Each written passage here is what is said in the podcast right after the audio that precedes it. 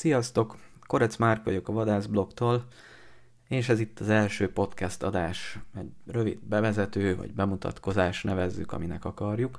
Mint bizonyára sokan tudjátok, a Vadászblog 2019-ben indult el, hiánypótló szerepet betöltve a magyar vadász közéletben, hogy úgy mondjam. Hiánypótló, mert bár vannak és voltak korábban is vadászati témájú blogok, online vagy nyomtatott magazinok, de a tartalmuk lekorlátozódott az erősen szakmai dolgokra, a vadvilágra, vagy épp a vadgázolásra, elkapott orvadászokra, ne adj Isten, még politizáltak is.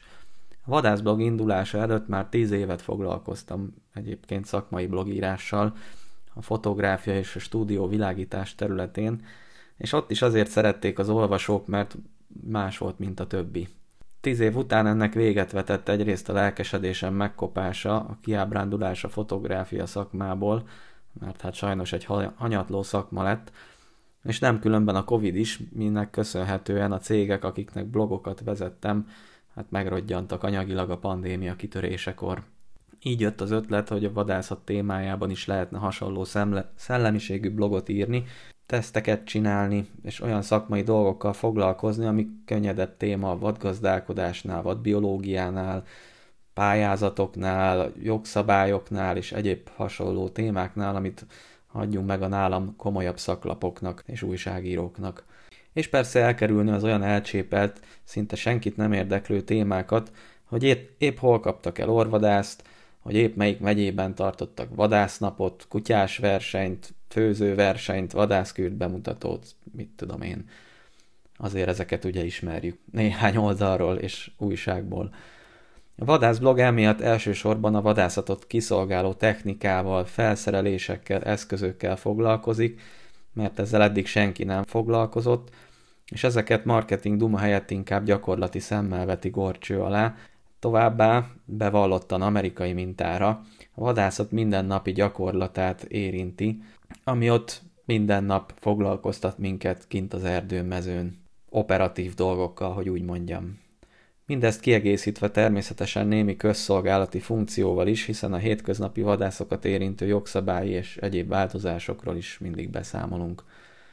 Ehhez nagy segítség számomra, már nem a jogszabályokhoz, hanem a technika és felszerelés részhez, hogy több mint 20 éve vadászom, kísérletező és érdeklődő típus is vagyok, és a digitális képalkotásban, optikákban is több mint egy évtizednyi szakmai tapasztalatom van.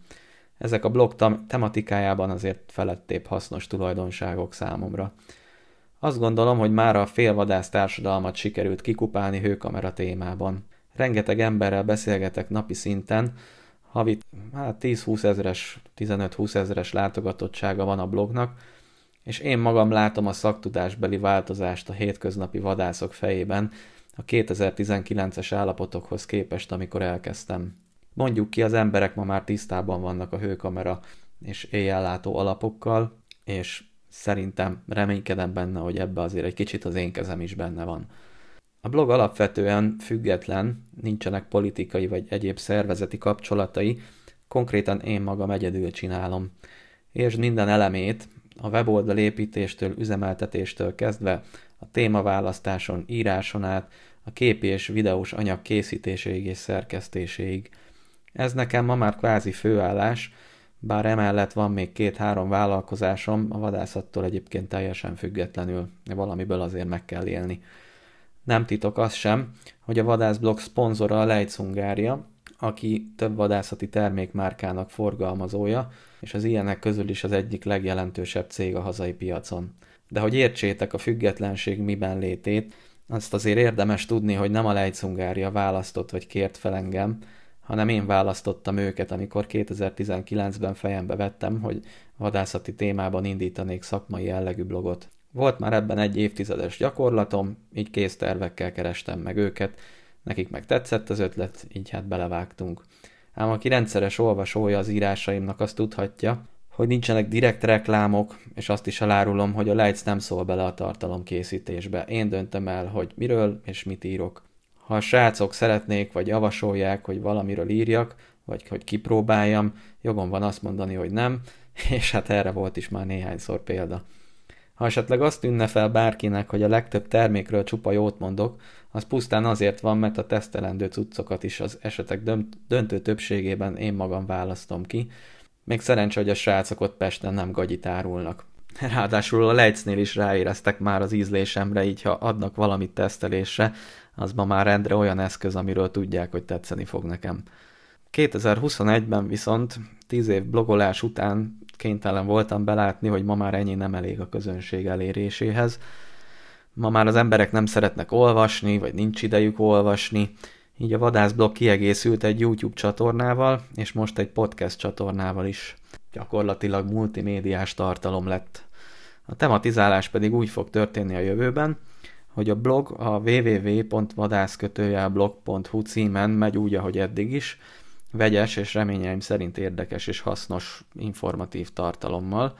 A podcastek pedig egyrészt a blogon megjelenő fontosabb híreket, információkat, véleménycikkeket fogják tartalmazni, elbeszélt formában, némileg kiegészítve, Továbbá időnként igyekszem vendégeket is hívni, interjút készíteni, vagy csak simán beszélgetni valakivel releváns, de továbbra is könnyedebb vadászati témákról. Nem nálam lesznek kibeszélve, kivesézve a hazai vadgazdálkodás legfontosabb kérdései, ahogy eddig sem foglalkoztam ilyenekkel. A podcastek hossza majd kiderül, bizonyára lesznek pár percesek is, és lesznek időnként hosszabb, 20-30 perces adások, ez majd alakul. A YouTube csatorna pedig továbbra is a személyes kontaktus eszköze lesz a bemutatókkal, tesztekkel, személyesen elmondott információkkal, és a könnyebbség kedvéért a podcast adások is oda ki fognak kerülni, persze videó nélkül egy fix borítóképpel, de még az is lehet, hogy időnként például egy vendéges adásnál videó is készül a hanganyag mellé. A podcast adásokat megtaláljátok a YouTube mellett a legnépszerűbb podcast szolgáltatóknál is. Hallgassatok, kövessetek, és a következő adásban találkozunk. Sziasztok!